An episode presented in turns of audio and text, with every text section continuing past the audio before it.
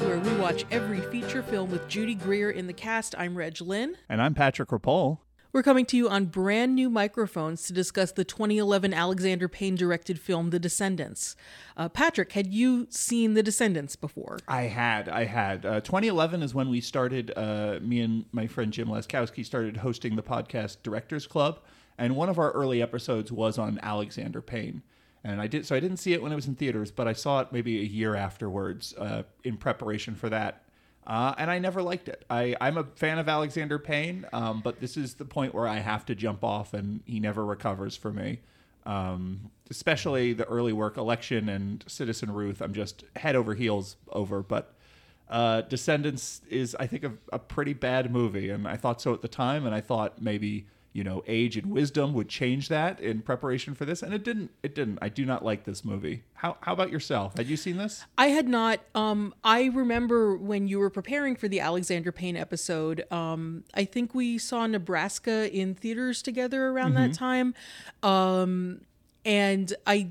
I have seen some of his movies. I agree with you. I have fond memories of Election. I think if I watched it today, I'm not convinced it would hold up just given the subject matter.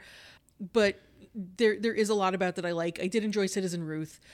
The other films of his that I've seen, uh, Sideways and About Schmidt, um, a little.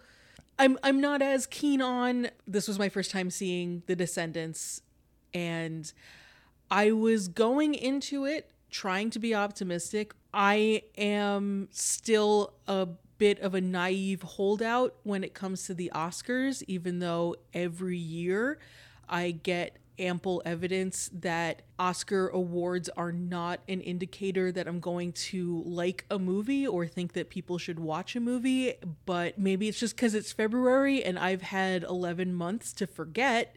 But I was like, oh, finally, I get to see a, a movie that was nominated for several Oscars. And, you know, the, the movies that we've watched so far um, have had their they're enjoyable moments, but they've been a little schlocky, and it's Yeah. like, oh, I'm Yeah, going to see sure. something of, of quality, and I, I I agree with you. I really don't think that was the case with the Descendants. I was I was pretty sorely disappointed by this movie. I, can i say this is my this is the worst movie we have covered on this podcast we covered we Yikes. covered the michael shannon netflix bigfoot christmas movie Right, we- we, covered the rancid garry shandling sex sci-fi sex comedy what planet are you from we did. Um, and we covered a direct to Hulu um, sort of tossed off uh, monster movie where you don't see the monster. Um, and this is, I feel, the worst movie that we have covered on this podcast. Which I, I don't think either of us entered this podcast thinking, oh, it's going to be a bad movies podcast. But- No, but, it's no, just like the, not. the fact of the matter is Judy Greer is someone who says yes, and Yeah. a lot of the movies she says yes to, she says are not because they're projects that are necessarily like prestigious and exciting. Right. Um, this is a counterexample of that because this is in fact a movie that is prestigious, uh, had a prestigious pedigree going in. Yes. Um, and I'm sure it was very exciting to fly to Hawaii and have like three big scenes with George Clooney. No, no doubt. This must have been an incredible experience. I know in her memoir, uh, she talks about this being her uh, her first uh, invitation to be at the Oscars, um, and how that was like such a dream for her as an actor um, to be on the red carpet. Um, and she tells a story about uh, the gown that she was wearing started to come apart on the red carpet. It had it had like th- this very like intricate beadwork Oh, down the front and the beads started falling off so she would uh you know get her picture taken and then her publicist would run in with a sewing kit and be like sewing these tiny little beads back onto her gown and then clear out for more photos she looks fabulous by That, the way that is the Judy Greer Oscar story. That's Yeah, just, it sure that's how is. it had to work out for her. and and then she says that after the red carpet she went directly to the bathroom and removed her Spanx Yes. so you're going to sit down for a couple hours. You got to breathe. exactly exactly I, I agree with you when we started the podcast i wasn't thinking of this as like we're gonna be we're gonna be doing a, a bad film podcast um you know she doesn't say no to many projects. Um, she's a character actor. I, I was expecting that we would be all over the place in terms of our reactions to the movies.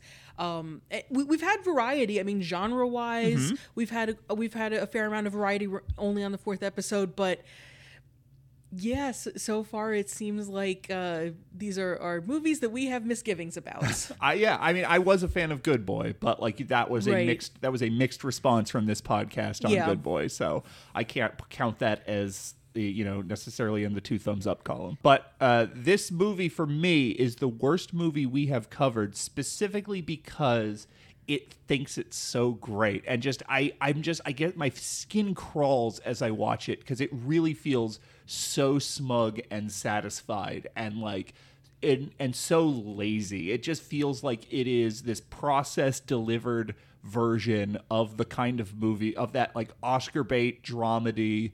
Oh, it's about, you know, it's about hard issues, but then there's some comedy and there's all sorts of like you know characters coming in it like it just and there's a road trip and there's sad you know acoustic guitar music and it's just like it just it feels like the worst version of of that sort of thing which like i do like about schmidt but about schmidt is you know like already a movie i'm not necessarily super enthusiastic about and this is like oh this is the bad like watered down version of an about schmidt It, do, it does have a lot of things in common um, with About Schmidt. It does have a, a man who's experiencing the loss of his wife. It does have um, an A-list celebrity playing against type, sort of. It does sort of have that mix of of humor and sadness. And I didn't particularly like either movie.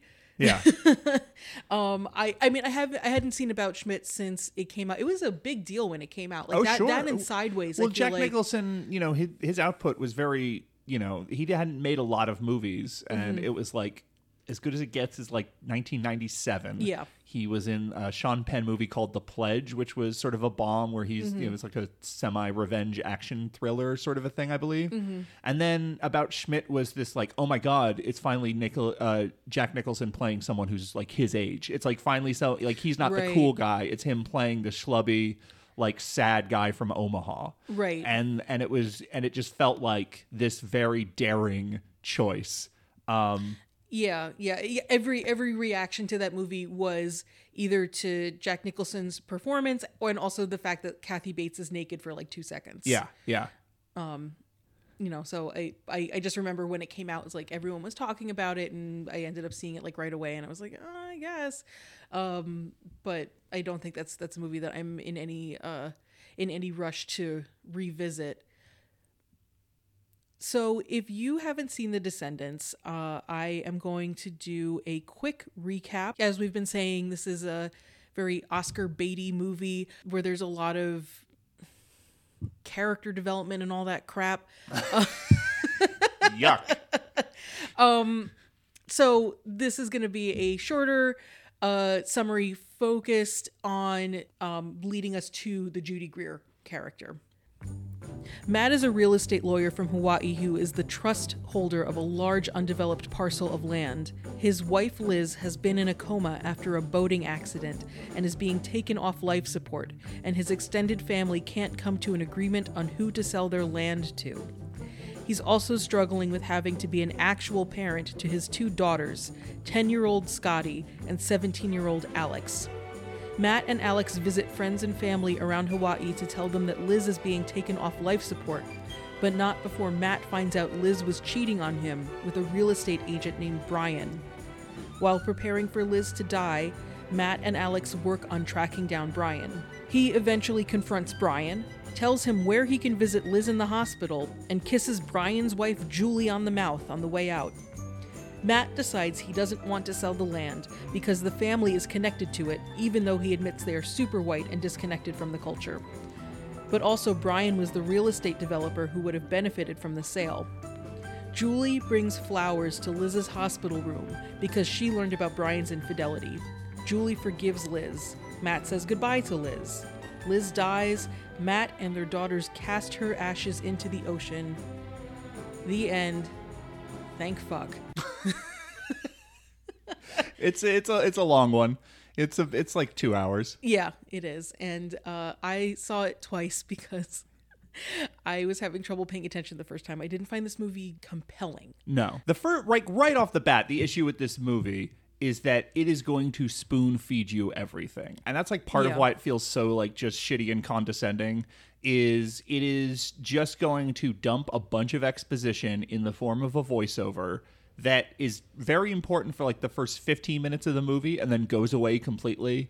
Like it's not just here's exposition in the first 5 minutes to set up the plot. It's also like his internal monologue happens Yeah. a bunch in the movie. Yeah. And it's this whole thing where he's talking about the logistics of this land deal, and then in a, like during that, he's interrupted with the thought of, "Oh, she's probably going to pull out of her coma. It's probably going to be okay." And it's like this idea that what we're hearing is this subjective sort of internal uh, point of view of him and his worried thoughts and his anxiety, and then that just goes away. And then he, and then there's like lines where it's like literally just saying like. Hawaii is like a metaphor for this movie, and here's how it's a metaphor for this movie. Voiceovers, I feel, are often a clunky device Yeah. in, in movies. They're an inelegant way of conveying information to the audience. But this was one of the most egregious examples I've seen, especially because you're right, it, it is so heavily relied on in the first act and then basically disappears from the film. It, it's it seems very inconsistent. And it also like that that specifically is the reason why, you know, at least I couldn't and you couldn't like uh, I feel like engage as an audience member is because when you are on this like little guided museum tour uh, of voiceover, what you're not doing is discovering things about the characters. Right. And when you're not discovering them personally, those discoveries don't feel owned. Like you don't like you, they don't feel like your observations. Like there's a moment early on in Sideways where Paul Giamatti's character is doing the crossword in pen. And if you know anything about doing the crossword, you know, the physical New York Times crossword. Oh, yeah. It's like, oh, he's doing it in pen. I know something about him. And aren't I clever for no- re- noticing this or noticing this interaction Right. between him and, you know, like there's all this stuff that it gets you hooked and invested. Right. And this is uh, this is a movie that like really resists you getting invested in it. especially because the information that you get in the voiceovers some of it is exposition that might be difficult to convey otherwise like the whole setup of the the family is the steward of this this large parcel of land in Kauai and they've they've been trying to figure out what to do with it that can be a difficult kind of thing Except that this movie is the worst of both worlds because last episode you talked about the screenwriting trick that you hate the most of where someone just refers to someone as my brother. oh yes or whatever. This has the like way worse than you're well, of course, you're my former babysitter.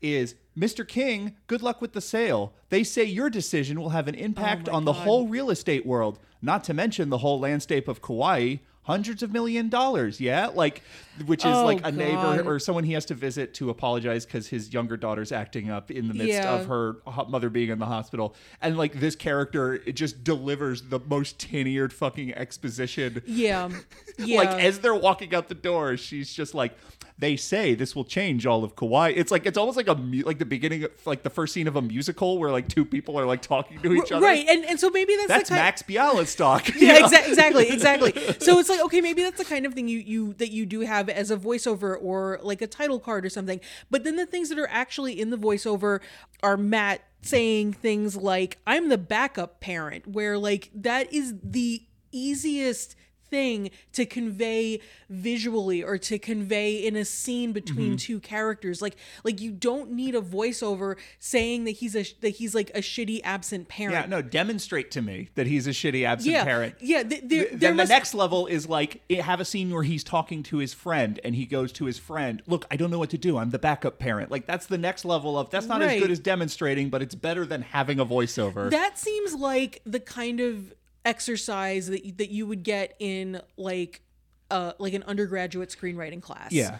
Yeah. Well, I mean, I I think this stuff. I think part of why this stuff is so clunky. Like, I think part of the reason why we're uh, we're sort of angry at this movie is also that not only did it get nominated for a bunch of Oscars, but it was like really critically loved. Yeah. It like pretty much across the board from from you know uh, from the Peter Travers of the world, but also from the A.O. Scotts of the world. Like like uh, film critics, both lowbrow and highbrow, said that this was just like an excellent version of the thing it was. It it just was one of the best reviewed movies of the year it came out. Yeah, it it won a Golden Globe for uh, best screenplay. Yeah. Uh, got an Oscar nomination, but didn't win. I don't know what it lost to. the time that this movie was made feels like the last possible time that you can like get away with getting that kind of level of good review and do all of this like really shitty first year film student bullshit and like I, I feel like you couldn't make a movie like this. I mean, part of it was you can't make a movie like this now because Spider Man isn't in it. But like, but like you could make a movie like this now that just doesn't that has that like heavy voiceover that people like buy. It's gonna be um it's just it feels like super dated much worse even than it did at the time and at the time it also like i you know i thought it was pretty bad Is there any movie where you feel like voiceover is an effective tool? oh yes. Yes absolutely. Um i mean the very first thing that comes to mind is the informant uh, where Matt da- the Steven Soderbergh movie where Matt Damon has like a running internal monologue of non sequitur bullshit.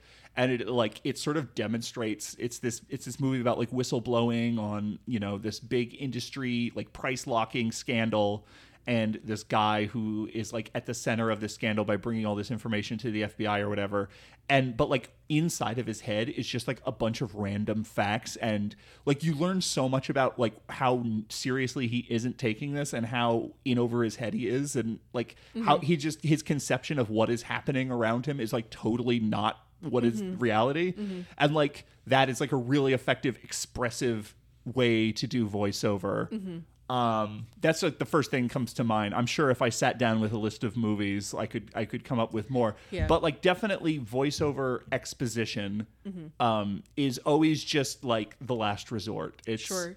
Um, for me, it, for me, it's a Christmas story. oh yeah, oh, yeah Um, that's another great example where it's about the dramatic irony Yeah, ex- exactly, exactly. Without the without the the adult looking back at the kid, you, you could still get what's going on. You you could still kind of get that it's like you know from the point of view of a child. So it's these little things that are just getting overblown. But the excellent writing and the and the way that it's delivered, it it is such a great balance between laughing at one's childhood self and having great empathy. And Yeah. it, it really helps to strike the balance of that right movie. and and so much of the humor does come from the dichotomy between the very erudite verbose di- um, monologuing uh, from the voiceover and just like what brainless little shits all the children Yeah, actually are in every given scene Yeah, it's true.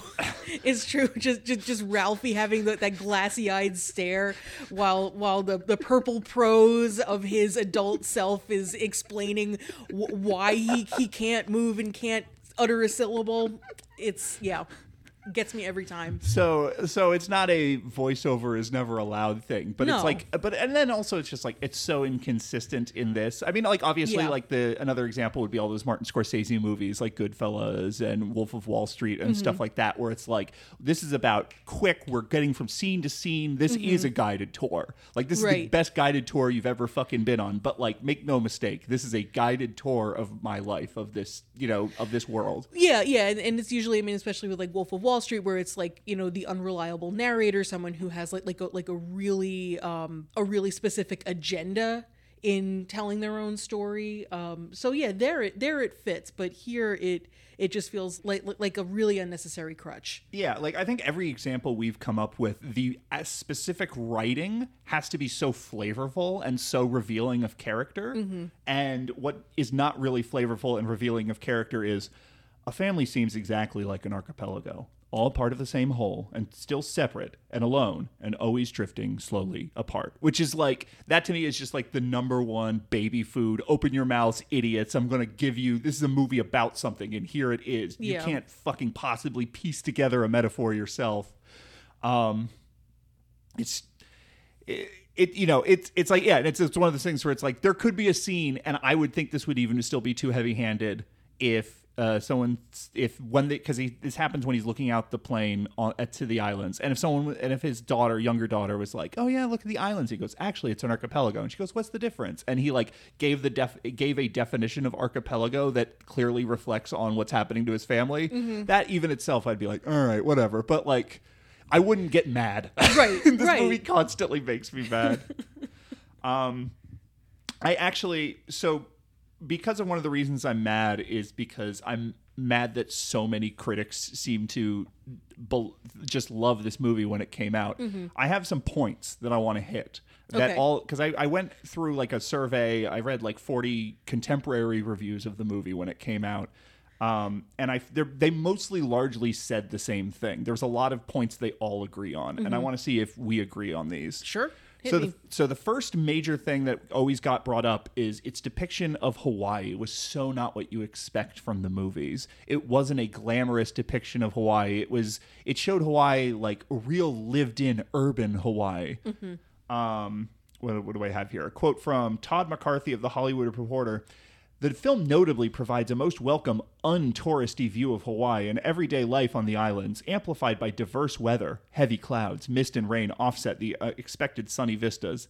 Was this something that registered for you watching this movie?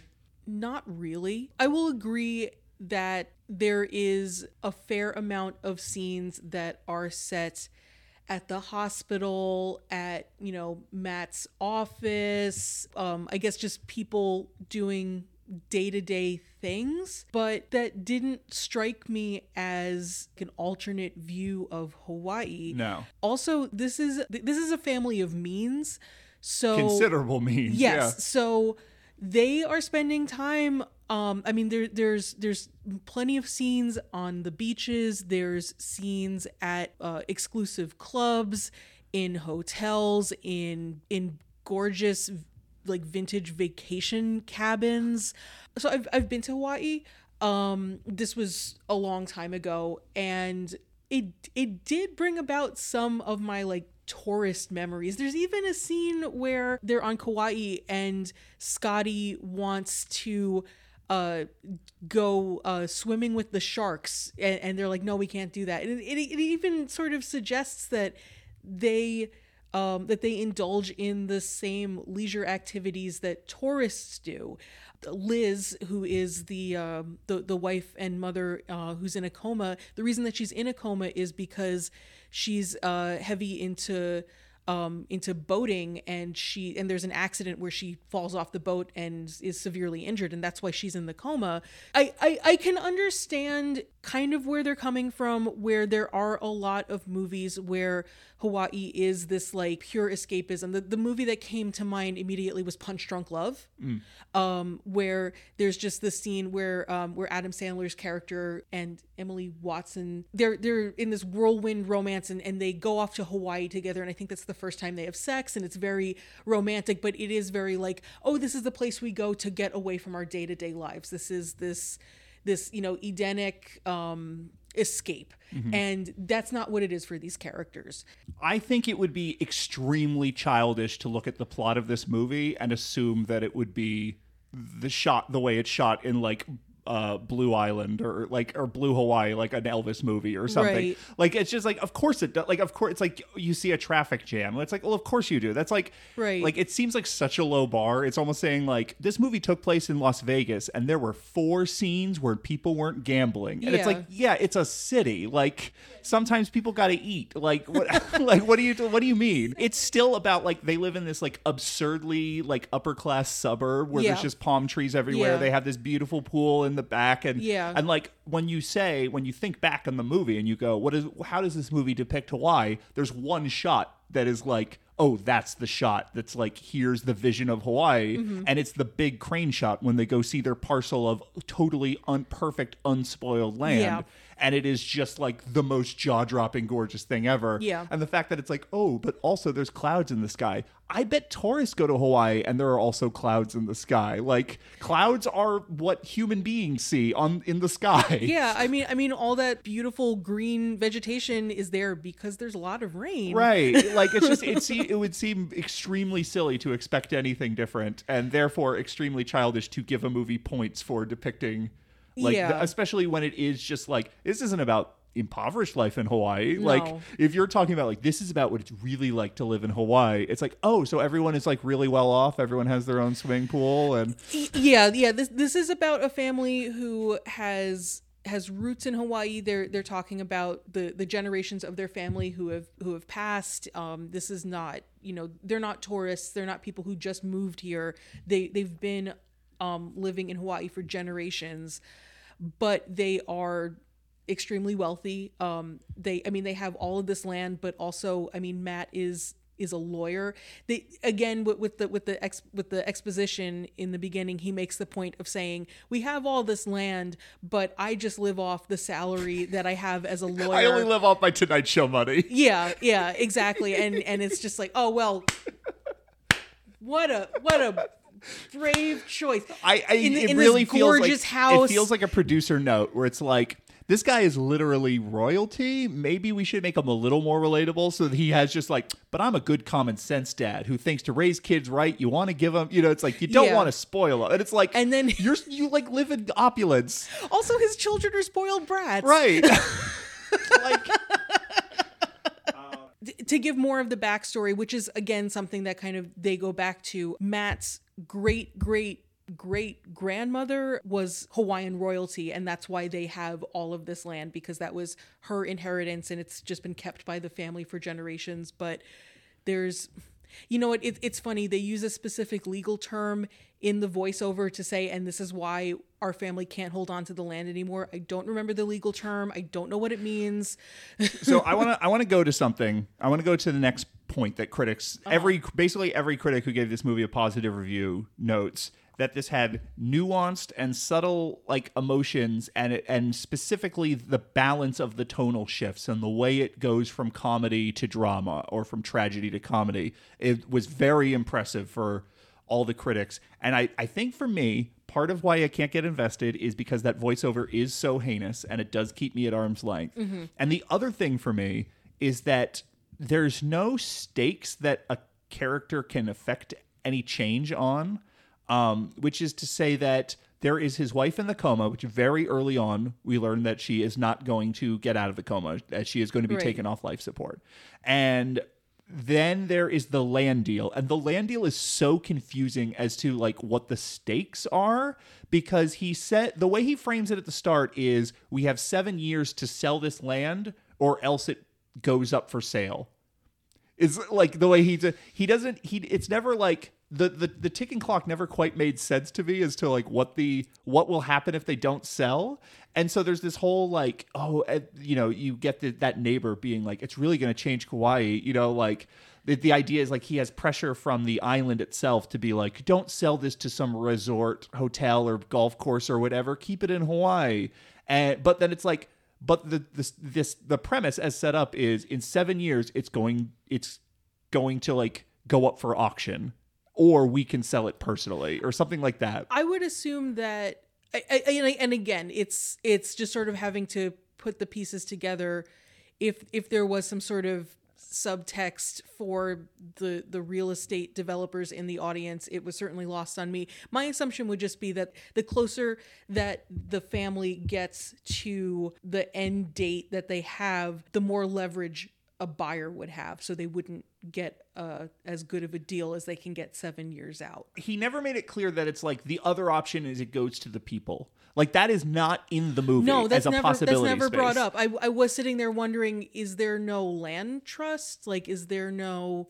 so there's not there's not a like we'll make it a national we'll make it a state park we'll donate it to the state and they can do you know like Yeah. um it is always like either it's going to make us a lot of money or it's going to make someone else a lot of money and Yeah. and you're already rich my dude so i don't care either way Yeah, yeah. There's also uh, Matt's cousins uh, who are also, you know, of his same generation and don't have the legal ability to make the decision, but because they're family, um, they're trying to convince him to go um, different ways. and he invites them buyers. to put in their input Yeah, he's trying to yeah. be do right by the cousins yeah exactly well. yeah they're they're family which that makes sense but but he does say in the beginning oh you know we all had money from previous sales of land but they squandered their money none of the cousins who we meet seem to be doing that no. poorly because there's no desperate there's no financial desperation Li- present liter- in this literally movie. the next the, the next scene where you see him in in a in a conference room with his cousins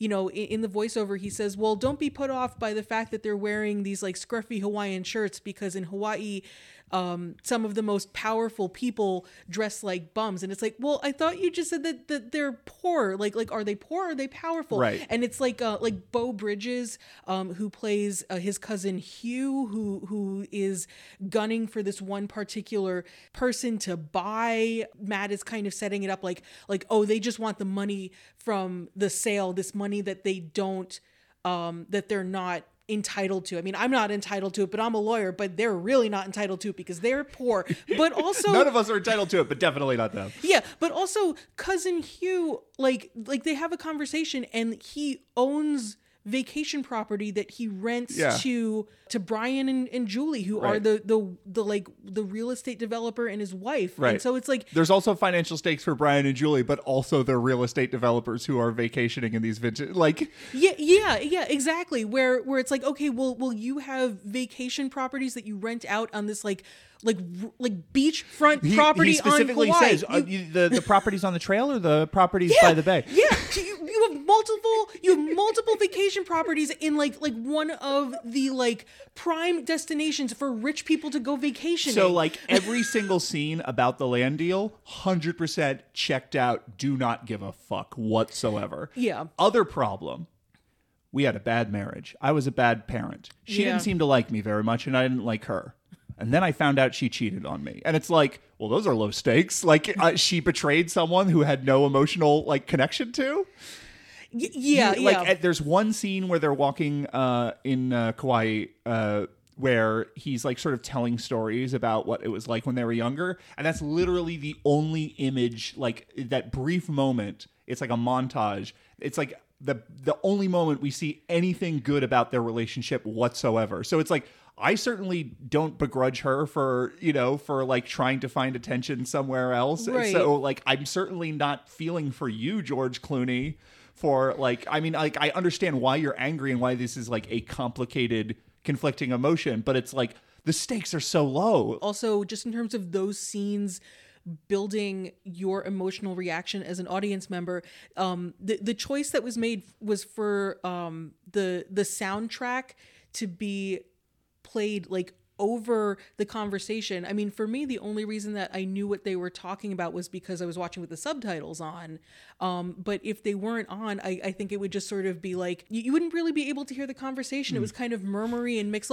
Th- there were several scenes like that where there were these like heavy conversations that were going on where you couldn't hear it because it was just the music pretty much, or it was cut like like it, like like the scene would just end and they would go on to another scene Yeah. um sometimes that can be effective but in this kind of movie where there's a lot of inertia around the characters emotional development it's a real gamble to to not have us right there and intimate and close with Matt opening up about his days meeting his wife to his kids or um or the scene where they finally tell his youngest daughter Scotty that her mother has been taken off Yes, life that, that support. that that scene is played silently with music. Yeah. because I, I guess it was just too intense to write, or it's just uh, maybe they thought it was more effective if you have to imagine it yourself. like you said when it's a movie that starts out by holding you at arm's length going back to that um to that way of building a scene doesn't serve it Right. Okay. So in general, the tragedy, the drama, the character stuff doesn't really work. There is one thing I thought did work that sort of gets dropped away, and it's really the only character arc that exists inside of George Clooney in this movie, really, which is like the only like tangible thing you can point to and say that's a change, which is early on in the movie he kind of wields his grief like a weapon and when people like push him too far the knowledge that he holds that other people don't hold whether it's about her cheating or about uh, her being taken off life support like he will lash out and say it to someone. Like his daughter is it his daughter's you know griping at him in the pool and she's like well your mom's dead okay? And like he does it to hurt her and there's like a there's a moment where the guy who was in the speedboat with the with his wife when she had the accident comes up to apologize. And he's just like and he and and they're just like walk by and don't give him any quarter. They don't say it's okay. They're just like fuck you or whatever. And they're just like they're entitled to more grief than he is and they're lashing out. And that's like an interesting like you know that's the old school alexander payne ugly side of emotions and stuff. I have to I have to say with with that scene with the with the guy who was driving the speedboat, what I got from that scene is that, you know, she's been on life support for like 3 to 4 weeks and my impression was that every time he's seen them in the past three to four weeks, he's like had this conversation with them and he is just putting all of his guilt on them Mm-hmm. and like basically wanting them to do like that emotional work for him and forgive him and like console him Right. every time and th- and this was just like them saying no that's enough we can't But but in, there is a cuddly version of this movie where they do do that, and instead and instead they they are hostile towards him, Right. In it, and like the movie doesn't doesn't make him like oh what a oh god I hate him so much or whatever. Like I don't know. And and but then there's the scene at the end where Robert Forster says that she his you know he is bringing up so many adjectives about how what a wonderful daughter he had and Right. you know why she was such a great wife. And one of those adjectives is faithful, and they just let it slide. Everyone in the room is just like, we know that's not true, but we're mm-hmm. not going to say anything. We're just going to let him keep this version of her in her he- in his head, and we're not going to ruin it for him. And that was like the only thing I could even detect is like, I guess he's a different person. Like like his relation, like the way he treats the kids is not different. It's that the kids are less hostile towards him at the end of the movie. Matt and Alex uh, end up bonding over trying to track down the man who's cuckolded him. Right. That classic father daughter bonding Mm-hmm. experience.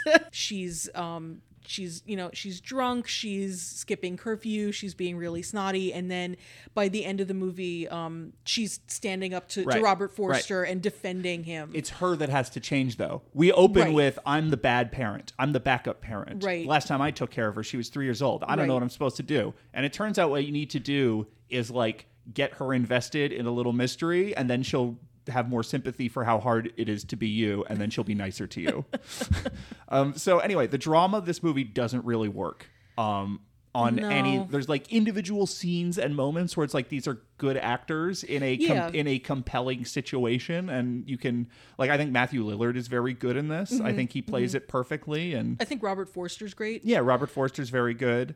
Um judy but- greer naturally but we're gonna get there We're gonna get there. we're gonna get there. I have Judy Greer on this list here. Um the, the the thing is, oh wow, it's like such it's such complicated, messy emotions of life, and then it's balanced by this like razor sharp, hilarious, vulgar, unexpected comedy. Is this a funny movie?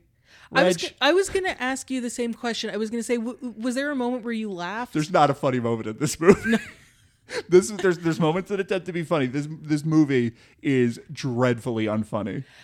There were there were two moments where I didn't laugh, but I sort of quietly smiled to myself. It, it took me the, the second watch to be like, oh, I guess this is supposed to be funny. Matt finally finds Brian. Uh, they're both on the beach. One is jogging one way, one is jogging the other way. Matt recognizes Brian because he's been lightly stalking him for the past week or, or whatever, and he he follows him back to the va- the vacation rental and he's kind of hiding behind like like like a bush or a sand dune or something. He sees Matt's wife, Julie, and their kids come out onto the porch and um you know he sees the little family and I was taking the first time I watched that I sort of took it as a dramatic moment where it's like oh we're upping the stakes here where you know not only was Liz cheating and you know putting her own family in in peril.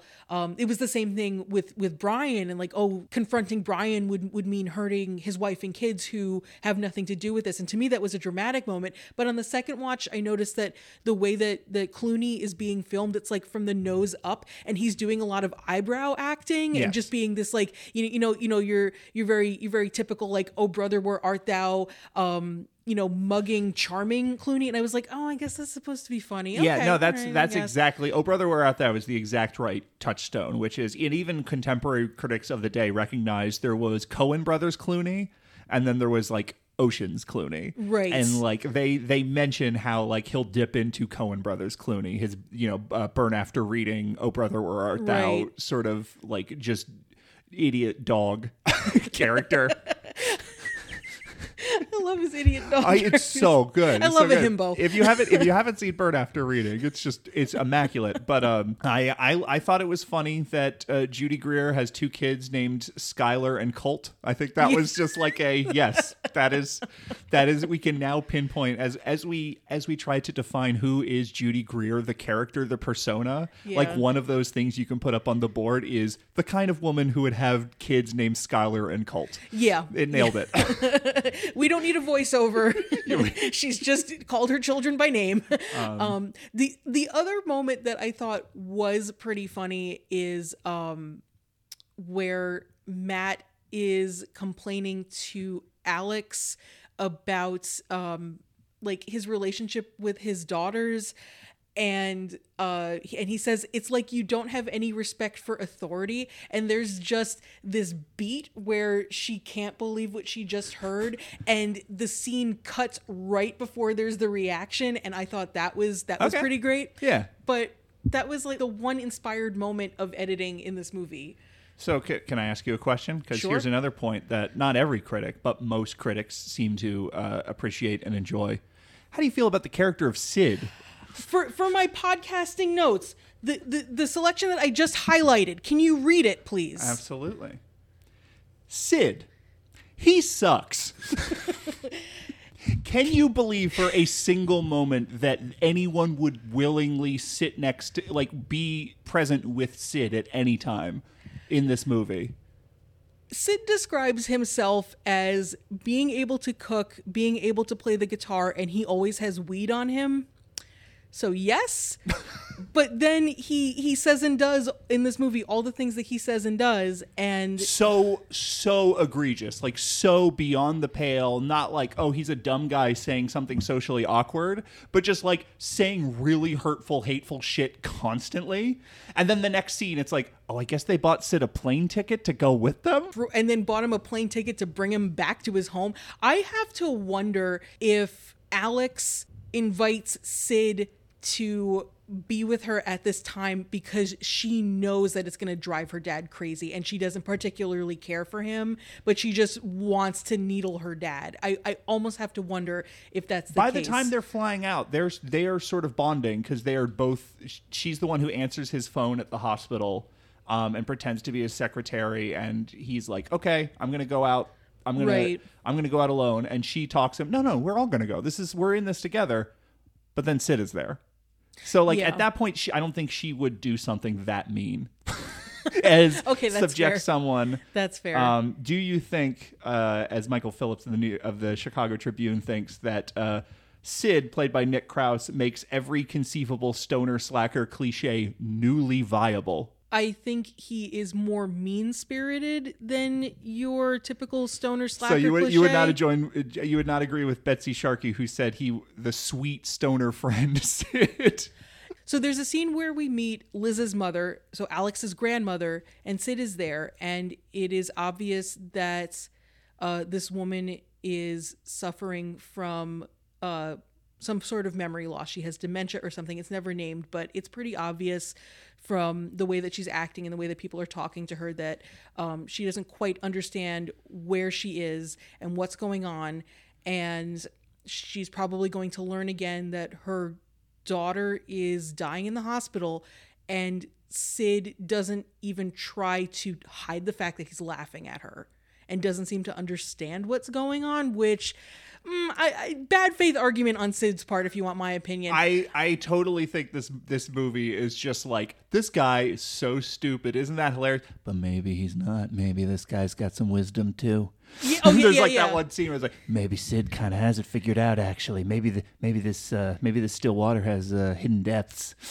yeah this still water who can't shut the fuck up Oh, unbelievable! But like no, so I, I mean I, I guess that scene exists so that Robert Forster can punch him which just feels like a, again like a very Alexander Payne thing to well, have in the. Reason just- the reason Sid exists at all is because this is this like super schematic dramedy, Yeah. and they realize that everyone is too sad for the comedy part of the dramedy, Yeah. And like, what do you do when you're a hack and you need a movie to be funny? You add a stupid person to say stupid things, Yeah. And they were just like, well, we got to have someone who doesn't have an investment and can just say outrageous things. uh, with no provocation because that way we can any scene we can just sort of zhuzh it up with Sid saying something hilarious. Right. Um, but in fact, it is nails on chalkboard, and every subsequent scene where it's like he's still there. No, no, he's still there. He has to leave.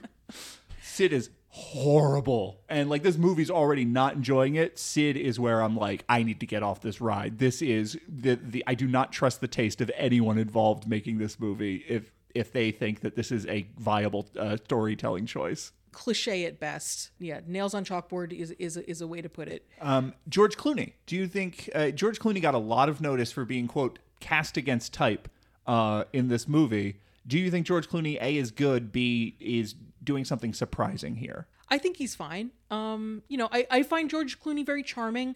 Um, the last movie I saw him in was uh, I, I saw Ocean's Eleven maybe like a month or two ago. So I think like a lot of people who saw this movie, that's that was probably fresh in their minds too, at least a little bit. So uh, you, you know that being one of his iconic roles, this is a lot more subdued. I think I think for a character who is dealing with some really um, heavy life experiences where he has to step up emotionally and has seemingly no experience doing that. He gives a very good performance. Um, against type, that that feels like a bit of a stretch. Is, he is like, I'm the guy in the family who has everything all together. I'm a highly professional real estate lawyer. I know what I'm doing, and I do it well enough to provide for my family and never touch my royalty money. Yeah, that's like super Clooney. That's like, yeah, that's like Michael Clayton. that's the Clooneyest. um, do you agree that he's a schlub, as many contemporary my reviews pointed out? oh my god. Do you believe he's virtually unrecognizable with bad hair, unkempt eyebrows, and trousers hitched up half an inch below boob base, uh, like Owen Nichols of NMEs? I think he's a middle-aged dad who we're largely seeing at home. He's not in a casino. He's not, you know, being a super spy. He's he's a middle-aged dad at home. I don't think he's a schlub. I think if he has to go in to like a big corporate meeting, he cleans up and he cleans up fucking well because he's George Clooney. Right. I, I, I think that's a ridiculous thing to I- say. that to me is the what, exact What is he supposed to be wearing? that, that to me is the exact same as the there are clouds in a movie that takes place in Hawaii. yeah, the man's skimming his pool. Like like what is he supposed to be wearing? Seriously. He's not wearing Armani? Yeah. like what's going on i think george clooney works when the movie is in like a higher register when it is like we're sort of sneaking around and we're Mm-hmm. like when they when they first meet brian speer and they're like and Oh, yeah. and uh his wife julie julie speer goes inside to get them drinks and they just start needling him and he's like oh i don't know maybe she likes that he's so verbose like you know they're just like like that the thing is like that's where it's like okay that's the clooney who has like a thing to play with Yeah, I, lo- I love the confrontation between him and Matthew yeah, Lillard. I think that's a great. I think that's a great scene. Um, I think that's like definitely the best scene in the movie is when they finally go to that cabin. But um, the uh, like I think I think there are just so many actors who are better suited to a lot of the grief and the ugliness. Like if you are supposed to start off thinking like, God, this guy's a terrible dad.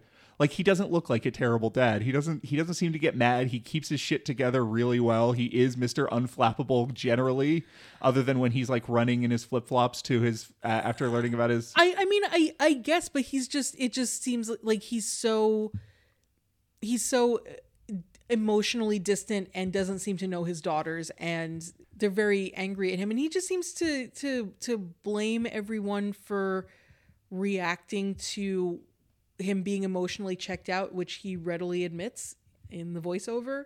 um, you know, uh, again, again, let- you know, I haven't taken care of her since I was since she was three, and now she's ten. Well, that's that's seven years, my guy. you, se- you you seem to know the importance of seven years in other contexts, Right. But like like you, you just you just like make no connection to your daughter, and then you and then you wonder why she's angry, and you don't know how to how to shepherd her through these difficult feelings. You know, Yeah, I, I, I just, I think there, I think it just, there's a lot that doesn't play on his face that would play on other people's faces mm. because he's George Clooney, and it's just, I just think he's miscast, and I don't think he does a bad job, but I just think there's probably a lot of people who would have done a better, job. Um, probably not a better job of like drawing money to the box office. This was a big hit, True. and if this was a big hit with, uh, you know, if this was the exact same script with a less beloved movie star in the center of the movie, probably people would go, "Oh, that that's not a must see." Is is there an actor who comes to mind who you would who you think would do a better job in this role? No. I wish I, I wish I had I had thought of that previously. The one the better role I can say is that George Clooney lost his wife in Solaris, the uh, Steven Soderbergh remake of the Andrei Tarkovsky film, and that is a movie about grief. That is a movie with a good script, um, and he's able to you know portray all these conflicting emotions much more accurately because. Uh, he is just sort of supported by a better movie. Um, And there's nothing schlubby about being an astronaut. no, there's so- nothing schlubby about George Clooney in Solaris. That's 2002 Clooney. That's classic Clooney. Classic Clune. Hell Um, yeah. Now, there is something else. There's Judy Greer. Perhaps the most delightful surprise is Judy Greer, whose best friend parts have invariably been better than the romantic comedies in which she frequently appears. Given a rare dramatic role as Lillard's cheated upon wife, she steps up to the plate and knocks it completely out of the park. Like the movie, Clooney, and Payne, she will not be forgotten during awards season. That was Lou Lumenick of the New York Post. The same goes for Judy Greer, who, like Forster, contributes a supporting turn worthy of an Oscar nomination. As the wife of Elizabeth's lover, sweet and initially unaware of why Matt and his daughters have come around to visit Kauai, Greer hasn't anything particularly interesting to play in her initial scene with Clooney. Yet the interplay between them is so relaxed and easygoing, we slowly realize that we're being told a great deal about this woman, her outlook, her bargains, and we're shown something new about Matt's conflictive motives and scrambled resentments. Michael Phillips, Chicago Tribune. Um, as the wife of Elizabeth's lover, Judy Greer, in just a few scenes, slices into the heart of the movie's marital crisis. That was A.O. Scott of the New York Times. Mm-hmm. Okay. Judy Greer getting some real notice in this movie in a way that I'm sure that she had not up to her career in the, her career in this point, and possibly not since. I think the phrase "delightful surprise" is a wonderful way to describe Judy Greer. The in, Judy Greer effect. Yeah, yeah. exactly. Delightful surprise. Th- this is certainly the most prestigious movie that, or any project I think that, that she had done uh, to date. Did not get an Oscar nod for it, as some of the critics were predicting. Unfortunately, as with all the roles that we've seen her in so far, I do agree that she knocks it out of the park. I think that's a phrase that we've used to des- to describe her uh, her performances on, on this podcast quite Oh, a yeah. bit. She brings 110% as she does with every role I've seen her in. I don't know if I agree w- with the critics who were saying that that the character brings something else into the movie. I mean, just besides the fact that infidelity hurts people in this like family network you know on on both sides and it's not just about two people it's not just about three people that there's like fallout like you know all around um you know in, in a family when like a hurtful choice like that is is made. I think i think there are those little details like what you said with the with the kids having those like super white names which kind of which kind of tells you like like who this family is the, what she's given to work with she does a wonderful job with. There there are there is the one specific like strong choice for uh, Julie where uh, she shows up at Liz's hospital room with a big bouquet of flowers, um, which does tell you something about who she is kind of as a person, but there's not a lot to hold on to with her. A lot of it seems very expected and very, very standard where um, you know, she's she's a nice lady with with kids and and she's, you know, friendly to these people who show up on her doorstep that she doesn't really know and and she's just sort of going along and being a, a good hostess and and a, a friendly neighbor and it, it just I, I don't feel like I got a great sense of who this woman is besides the surface. Yeah, I think I think I think the way she works well is that she's well cast, and it's not necessarily that she brings a lot of depth, but she brings just by being Judy Greer in this role, she brings an energy we haven't seen. So much of the movie is so caustic, and so many of the people in the movie are so hurt and lashing out at each other and stuff. Yeah. and she is just this very chipper, very sweet woman um, at the center of it, and it's like, and it's right at the moment where they're about to deliver their like satisfying killing blow that you that she sort of complicates it by being someone who is going to be hurt also by their triumph of Right. of like delivering this news to Brian Spears and saying fuck you. Right. And I think the fact that it is just like someone that you're instantly like she just seems she seems very sweet. yeah, Um, and, and also the fact that you meet her before you meet Brian, where um, where Matt sees Julie with her kids on the beach, and he sort of tentatively goes up and strikes up a friendly conversation with her, and she's a perfectly nice lady, Right. and he says that his wife's in the hospital, and she says, "Oh, I'm so sorry," um, and just seems like a, and she's not like some mean stuck up lady where it's like, "Guess what, Karen, your husband's cheating on you," you know. Yeah, and there's a direction they could have gone where it's like there's a few characters who you can tell that they exist in that movie to just be like like there's the girl that uh, his youngest daughter uh, brings in to prove that her mom's in a coma and she's Yeah. like I don't need ice cream too many carbs and that is totally like a 2011 like days. shorthand like yeah don't we people talk about carbs like that's that's sitcom ass writing Also, have we mentioned Sid? also said. Um, this final scene with her does not deliver like all it needs, considering it is sort of the like emotional climax of them. I mean, I mean, I guess it's like they do scatter her ashes and stuff. Yeah, yeah, that, yeah. I guess that's more of like the denouement, though. But, um, but yeah, you, you're right. So, so there's this scene where you know, um, Liz is in her her final days. She's been taken off life life support. It's just a matter of time. Um, Julie shows up with a bouquet of flowers. Um, you know, uh, it, she kind of has this conversation with Matt where she says, you know, oh, I. I could kind of tell after you came to our vacation cabin that something was up. So I, you know, Brian admitted that he he cheated on me, and then um, she has this monologue uh, where she talks to to Liz, and she's basically saying things like, "I I forgive you for trying to destroy my family because I have to forgive you," and she is just getting like hysterical, sobbing, and eventually Matt's like, "Okay, that's enough. You have to stop."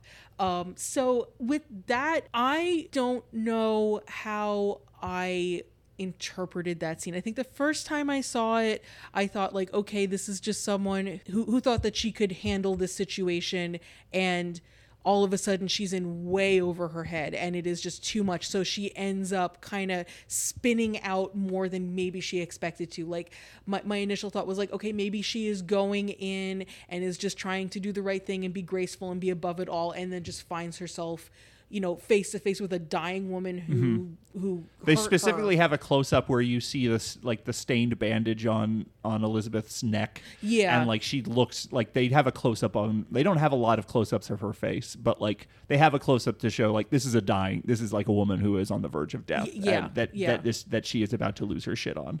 I feel like the first time I watched it, I had a bit more sympathy for her. The second time I watched it, I think I was a little more thinking about how this compares with other Alexander Payne movies.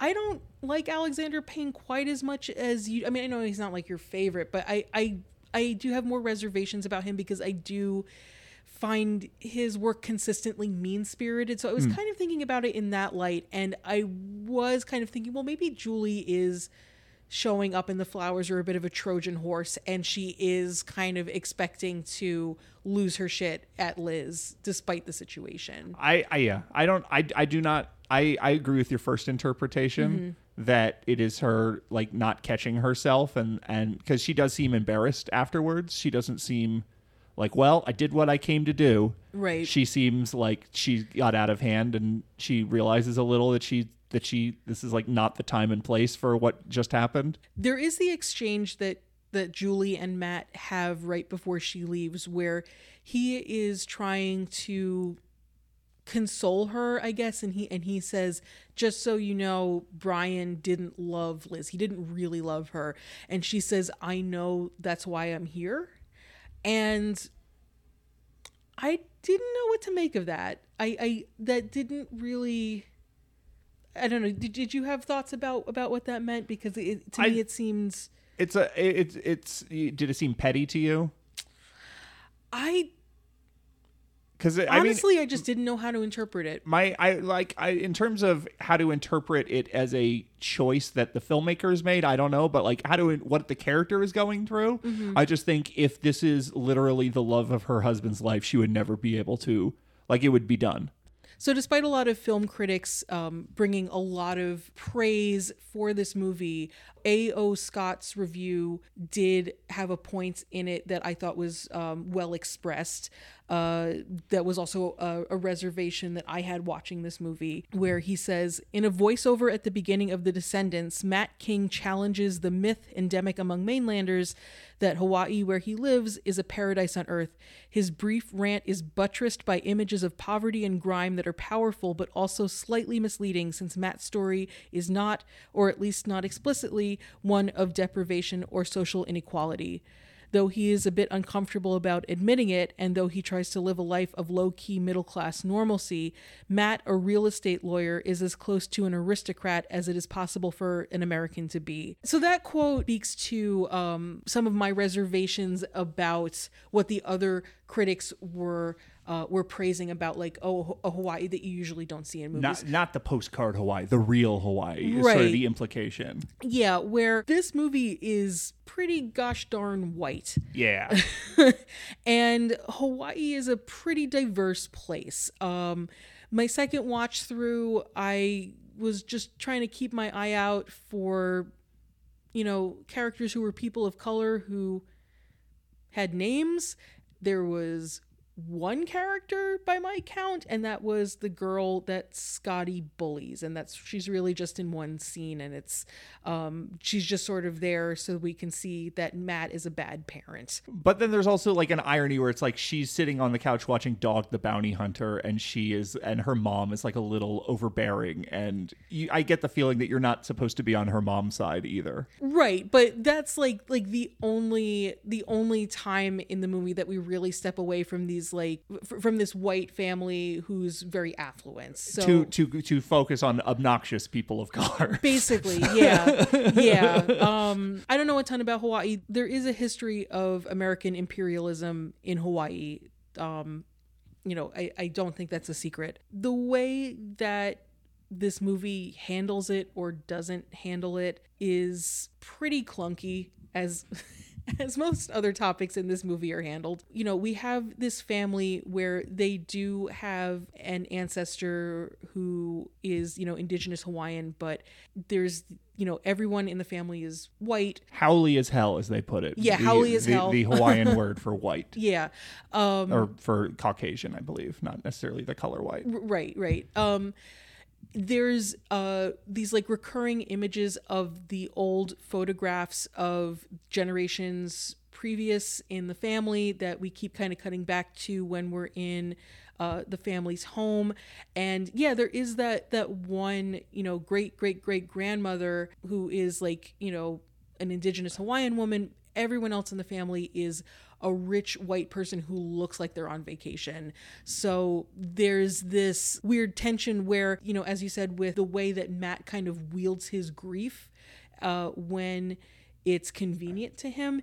They do the same thing with their family legacy. Matt only seems to find a sense of responsibility towards his family's history uh, and their roots in Hawaii after he finds out that uh, his wife's lover would financially benefit from them selling the land to a developer as opposed to finding another solution for it, which seems awfully convenient. As, as much as, as there is some development with like him connecting with his daughters, there's no development of like identity. There's no there's no uh, confrontation between like the, these two conflicting parts of the family's history. And and when they're talking about Hawaii as um, you know the the real Hawaii it's it's not this tourist destination it still feels like it's largely a set dressing. You have you have like like that one scene sort of at the beginning where it's like oh Scotty's in kind of having some trouble at school and Matt can't handle it. And it's just sort of like you know these characters who are there to kind of set that up and then and then disappear and then you have you have the music and you have like like the the their photographs on their wall but it doesn't seem like it's there's there's nothing about it that's really like in the story it's it's not it's not it's not the meat and bones of the story You know what I mean? Yeah. It, it yeah. It It wants to get points for addressing larger cultural issues of Hawaii without addressing larger cultural issues of Hawaii. Exactly. Like where A.O. Scott says there is, you know, in the beginning, like this little montage of people, you know, just like walking around the streets of Honolulu and, you know, on on the beach. And it's like, oh, it's this like really diverse society and it's just people going about their lives. And, and say then, goodbye. Yeah. Because the, 'cause the people who aren't attractive, the people who, whatever, like, we're not going to see them again. We're Yeah. only seeing movie stars from this point on. Yeah, exactly. Uh, having watched this movie for the first time, I said, huh, I wonder if there is a movie about a family dealing with bereavement that is set in Hawaii uh, that maybe does a better job. And I remembered my very favorite Disney movie, Lilo and Stitch. Ah. So I rewatched that. I think Lilo and Stitch is, does a better job of being the Descendants than the Descendants does. yeah? So Lilo and Stitch, it is a, it is a movie that is aimed at kids. So when it comes to sort of incorporating culture, it is a bit more on the nose, and it, it does it is a bit you know you're seeing the iconic stuff where it's it's like you know Lilo um, is learning how to dance hula at a hula school, and um, she and her sister go surfing. So there are those sort of like iconic parts of the culture that you see, but also you know they're they're talking about you know their cultural values and how that affects who they are as a family, and you know her sister works at the the restaurants that the tourists go to. So if you see another side of hawaii yeah i think i think like like seeing behind the scenes at like a, a tourist trap restaurant is prop you know just considering that like um, tourism is such a huge industry there like that, that's a more grounded way of doing it. That that's a more reasonable way of saying like oh you, you're really like not seeing the the like you know what you expect as an outsider uh, from hawaii. Also, also it does what we were talking about wishing that the descendants did where the grief that this family is experiencing comes through in their day-to-day lives and how they talk to each other and how they act. You don't find out until the the latter half of that movie that Lilo and Nani's parents died in a car accident. Like you you don't find that out until you're you're deep into that movie and like oh that's what this family's grief is. It's not named until you you get a sense of, of who they are. And it's just like so much more impactful when that when that happens when it's like you know you, you have this little girl who's behaving so strangely and then finally it's like oh so that's what's going on. That's why you, you know that's why she's been kind of struggling to to relate to the people in her in her community. And that's why she's so you know like activated so easily and all this stuff. And that movie's like sub 90 minutes. Yeah, yeah, yeah. It does it does everything that the descendants wants to do and it does it more effectively in much less time and Stitch Um, gets a chainsaw and Stitch gets a chainsaw. at a certain point. There's not enough chainsaw. Do you think that you think that when uh, Jim Rash and, and what's his name were writing this uh, script originally, adapting this novel, they were like, you know, this Sid, he's got real Stitch energy. I think we could take this places. Barf. he's a real agent of chaos. You know, like Stitch, our favorite movie that we're trying to. Friggin' Sid. Oh, Sid! God cannot believe anyone. All these people tolerated Sid. Best movie of the year, New York Times critics said. Sid, unbelievable. Um, I have I have nothing else to add about this movie other than the fact that I'm so happy that I don't have to watch it again. I've seen it three times now, and now I never have to watch The Descendants again. Actually, I do have one more point about this movie where I suspect that there was a fair amount that was cut out. And the reason that I suspect that is because you have um, Michael Ontkean, who played Truman on Twin Peaks as one of the cousins, and he does not get one line in this movie. He's just there in the background. Why would you do that? Why would you do that? Why would you do that? I think that this was probably a three-hour epic at one point, and they said Alexander Payne, we're not doing that. I think the scene where he initially talked to Beau Bridges and he plays a LucasArts adventure game where he goes through Beau Bridges' dialogue tree about Brian Speer. I think that scene was originally twice as long and had twice as many reasons for the audience to go, wait, why isn't Beau Bridges asking him why he's asking all these fucking questions? He's just like, yeah. Seems like whoever runs that real estate deal is going to run into quite a bit of cash. it's like, not if we don't do that res- that real estate deal. yeah, but I thought we wanted to. Like, you at no point are you like, hey, why are you asking me 20 questions about this random dude? like, it just does not occur to like horrible ass dialogue tree adventure game crap. It, that, that to me is like the nadir of the movie. They shaved out off the few seconds at the end of that scene where they go back to say goodbye to Beau Bridges and there's just like dot dot dot over his head. yeah, yeah, exactly. The Descendants. It's a it's a hell of a thing and no one has to watch it. you don't. It's not even on Hulu. It's not on Netflix. Yeah. We had to get it from the library. Yeah, yeah. And uh and no one has to watch it. Thankfully, this podcast is not just us talking about the movie that Judy Greer is in. Oh no. We have a growing menagerie of different uh, podcast segments every week, uh, in all circling around uh, the uh, woman of the hour, Judy Greer. Um, you, you- who wants to? You want? You want to go first? Sure, I'll go first. So, what was? What's your segment? After watching this movie, I knew the level of thought and gravity that I had to bring to this segment. Mm-hmm. So, in The Descendants, Judy Greer's character is named Julie Speer.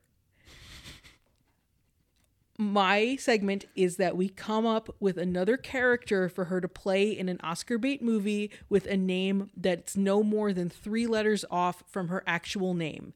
And the name of my segment is So Close and Yet So Greer. Oh, I like it. Thank you. I like it very much. Um, Why don't you go first? I will go first. Uh, in my Oscar bait movie, uh, Judy Greer plays a woman named Mildred Sanderson, and you might say, "Hey, that's not three letters off from Judy It's Greer." not three letters off from Judy Greer. But the thing is, she has a stage name as well, because in this movie, Judy Greer is in fact an adult film actress named Juicy Treat, J U C Y T R E E T. And this is an Oscar bait movie where she has to balance the often chaotic world of the adult film industry with a court case where she's trying to maintain custody of her kids and deal with the horrible sexist uh, judicial system that doesn't think she's a fit mother. Also, maybe she has a drug addiction because she's in the sex industry and it's a Oscar bait movie, so they're not going to have the most nuanced view of everything. That doesn't necessarily mean she doesn't love her kid. Um, the movie is called MILF because it's really confrontational like that. Juicy treat. I like this. Do you do you have any other uh, cast or crew attached to uh, your pitch? I have one uh, dialogue exchange Okay. that uh, is in the trailer that, I, Okay. that I just came up with right now, which is someone says, "Well, look, maybe if you kept a lower profile, what if you just ma- started an OnlyFans?" And she says, "OnlyFans is where careers go to die, Daryl." I can hear it. I can hear her saying it. I'm, I'm imagining like like like she's putting on like sparkly eyeshadow while she's doing it, and just kind of like just kind of tosses it off her, over her shoulder. Um, so uh, it's uh, it's uh, what's the Flesh for Fantasy by Billy Idol is like the, the music in the trailer.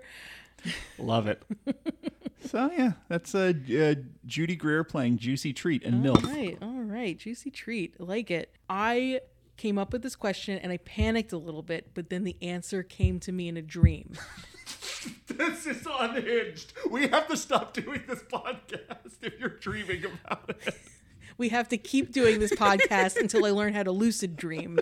So strap in because I can't even bring myself to keep a dream journal. At some point, this podcast is going to become about a Technicolor dream coat that you're going to make, and then we're all going to be in trouble. And it's going to be on the Halloween episode. It's going to be On the like, Halloween like episode, my segment is nine fat calves, nine skinny calves.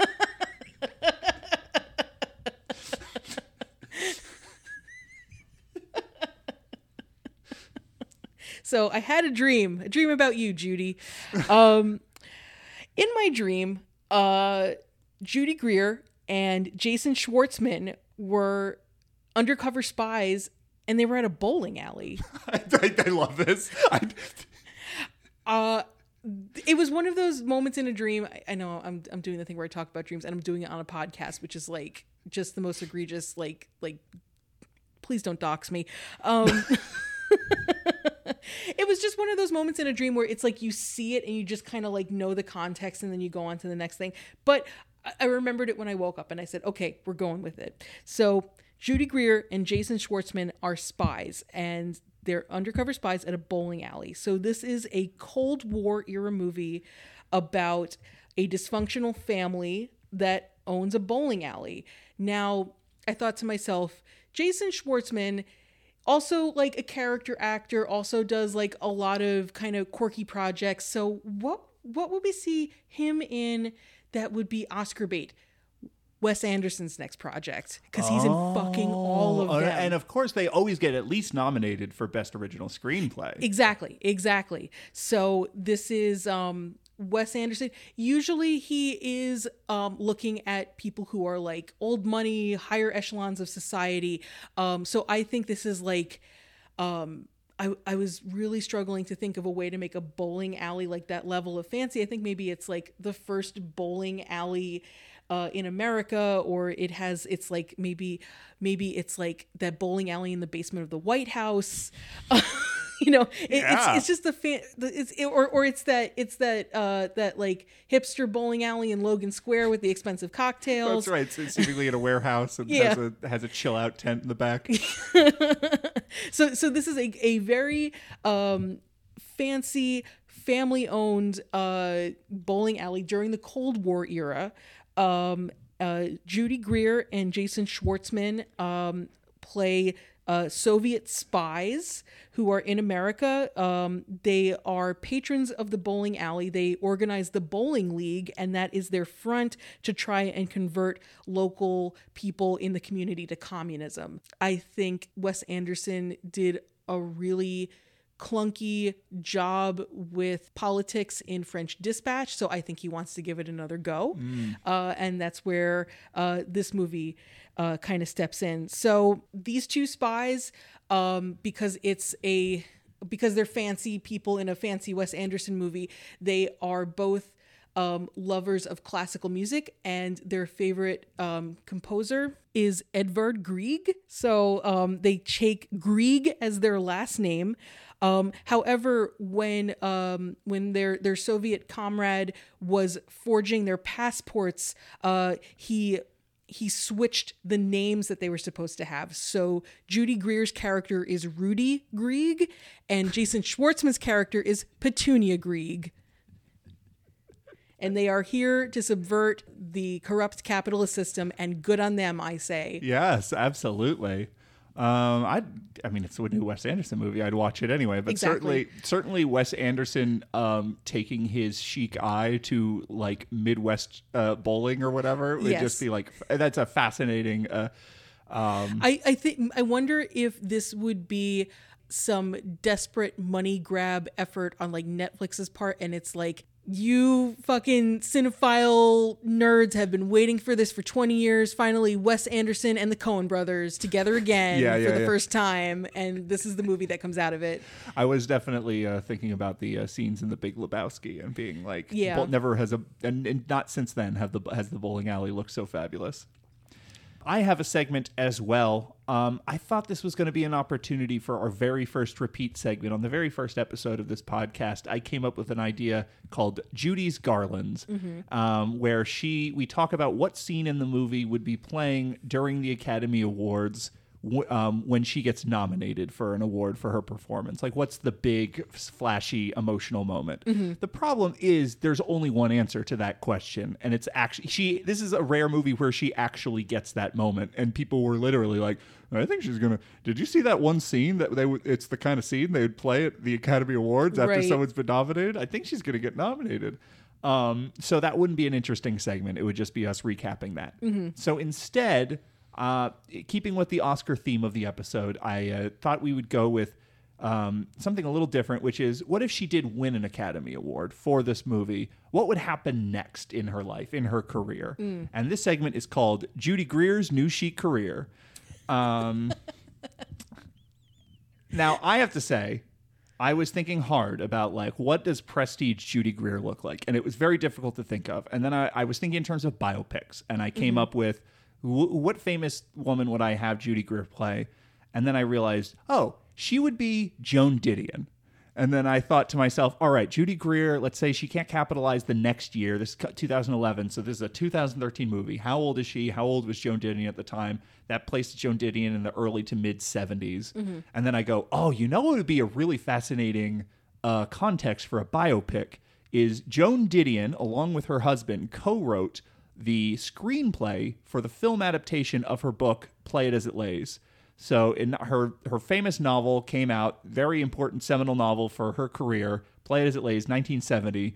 Two years later, Frank Perry does the movie version um, with uh, Anthony Perkins and uh, Tuesday Weld, I think, uh, plays the main character. So we have Joan Didion uh, on sets based on a novel that she based on her own life um, in a novel that takes that sort of takes place in the world of Hollywood and films. So it's this like metafictional, uh, postmodern sort of way where she's in this like funhouse mirror version of her life, um, and looking back at what she has accomplished and wondering like what the hell it has all meant now that she is successful and you know slouching towards bethlehem came out in the late 60s and that was a big deal and stuff like that um, she has she nearly divorced her husband in 1969 and that part of in, part of that inspired the novel Play It As It Lays so like you have this them rehashing their arguments and their their sort of acrimonious relationship and also that was where she started to get the very first symptoms that would later she would come to realize that she had ms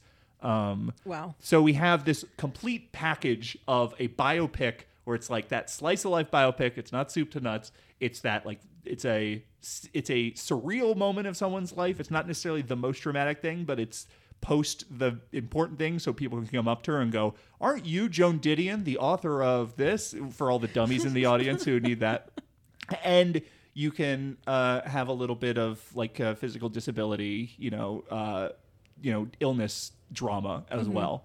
Um, so I think she's in this. Uh, she wins two Academy Awards. She wins Best Actress and she wins Best Picture because she produced this as well. Because this is this was always her dream project, of course. Oh, Judy course. Greer always wanted this. This is always ever since she read Play It As It Lays, she realized that this is it's had to be a movie. Um, and the thing is, once you are on top and then you win more Academy Awards and you have nothing left to achieve, what does Judy Greer do? And she goes back to doing what she's doing now. I don't think her career would change that much. So I didn't want to have the segment be be me saying, "Oh, she'd be the same," because that's just how she is. Um, I wanted to come up with something that would be different, but I like the idea of her being this uh, beloved Academy Award winning figure who then goes back to like being in Funny or Die videos or whatever. And that that is, I think it's like a brief blip of greatness, and she doesn't really have that aspiration to be like this fantastic, you know, high achieving uh, dramatic artist. And she, you know, maybe she gets a little bit better roles and she's in more prestigious movies, but she's still just like constantly working, and she will just be a goofy role in some strange comedy. I, f- I feel like you often see uh, men in Hollywood who have that kind of career where where they they um, they get a lot of traction doing prestigious stuff and then kind of go later in their careers into uh, more eccentric projects, more comedies like Alec Baldwin, Nick.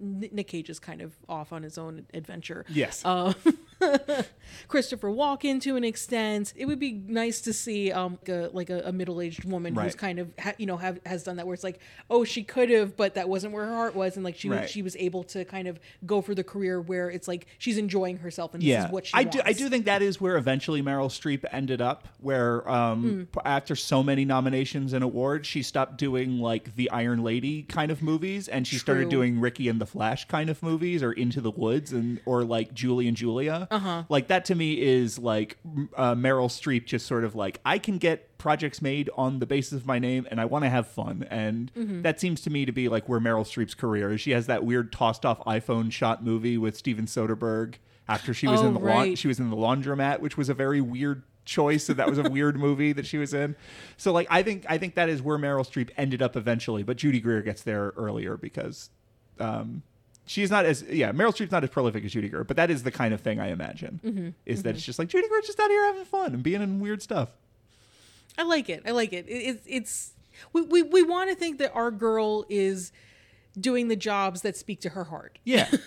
and and not just because she has to like afford a mortgage in Los Angeles. Yeah, I mean, more more importantly, like I don't think I don't think she has to worry about money. I think that her personality would not let her stop working. I, I think she would still worry about money. Just because she Mm. Yeah. doesn't have to doesn't mean that she is. Yeah, she and she's from the Midwest, so so there is that kind of like like work ethic Yeah, yeah. Um, that that folks get when they when they grow up in this region for sure. so that was my vision right. of uh, Judy Greer's new chic career.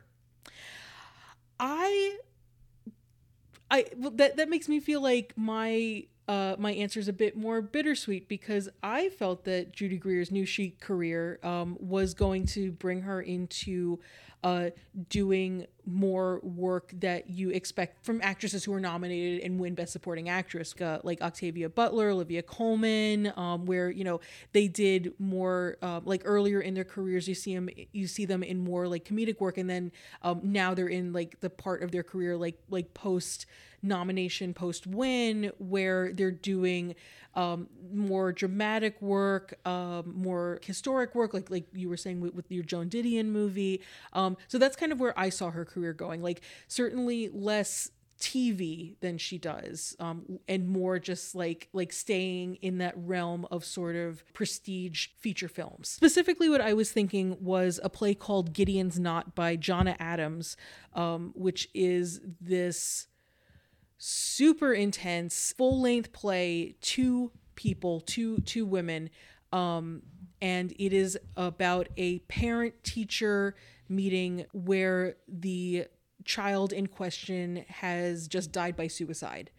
And presumably the the inciting incident for all of this was the child being expelled from school for writing a short story where this like really fantastical but graphic graphic violence is visited upon all of the students and teachers in the school. Basically it's like like a mouth to hell opens up and and just like all this you know um like very imaginative but like very graphic disturbing violence uh, happens. And then the kid gets expelled and um, and dies. And then it's sort of um, the the the teacher who uh, who reported him for discipline uh, and his mother having a conversation. It's obviously it's a really heavy piece with, with, with some very difficult deeply difficult moments. And I just thought Judy Greer playing this teacher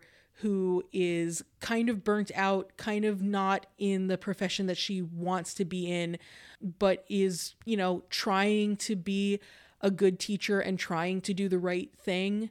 Uh, and just having it blow up in her face in this like really intense, horrific manner. Um, I could just I could just see her in that role. Maybe opposite like a Viola Davis or a Cate Blanchett. Sure, uh, very uh, very intense two hander. Yes. Yeah. Yeah.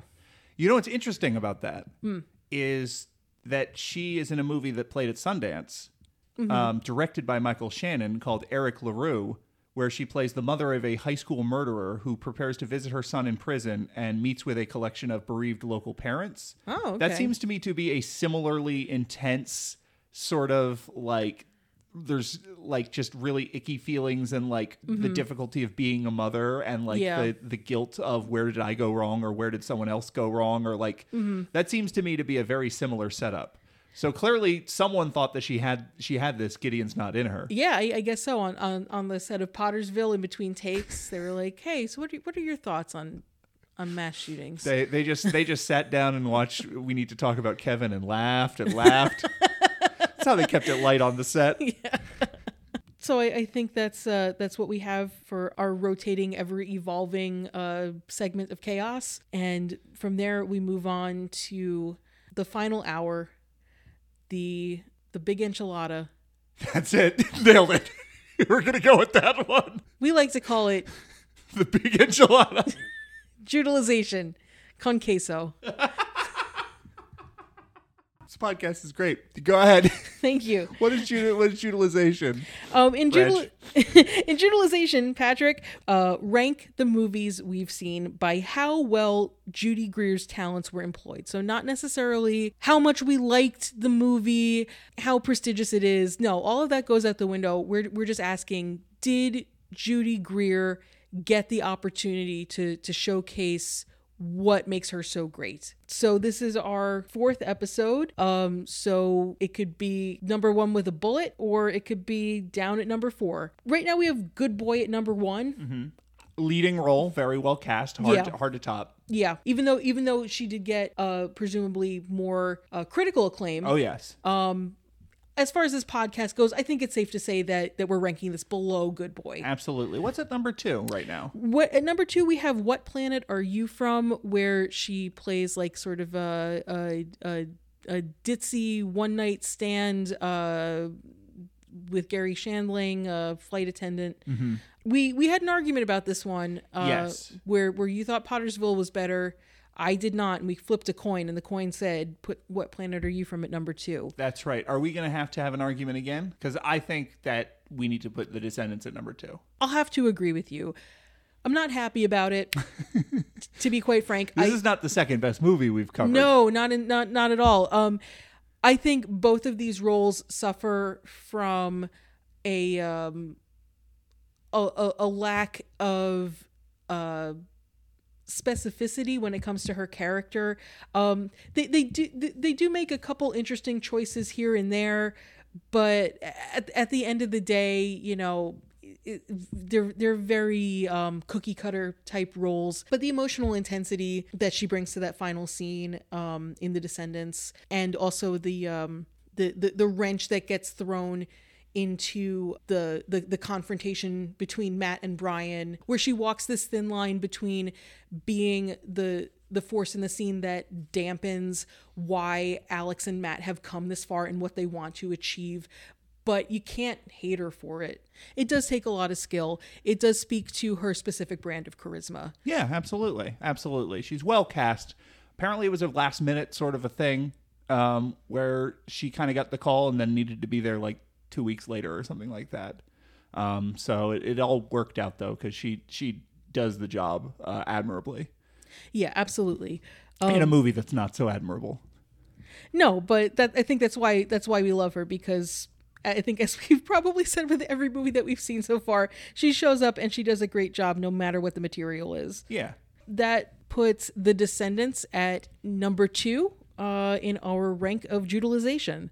Our next episode will be The Wedding Planner, which is maybe maybe the quintessential uh, Judy Greer best friend in a rom-com role. I am so excited. We're finally getting Judy Greer best friend in a rom com. I've been just like chomping at the bit to see Judy Greer best friend in a rom com. Oh yeah, th- this is the kind of thing that everyone knows her for, and this is, I mean, it's it's J Lo and Matthew McConaughey, early aughts. That that is like peak rom com. So, absolutely. and it'll be right around Valentine's Day too. Oh, beautiful. You can follow us on Mastodon at 96 Greers at laserdisc.party. That's 96 Greers. And until next time, I'm Reg. And I'm Patrick. And Say goodbye to these.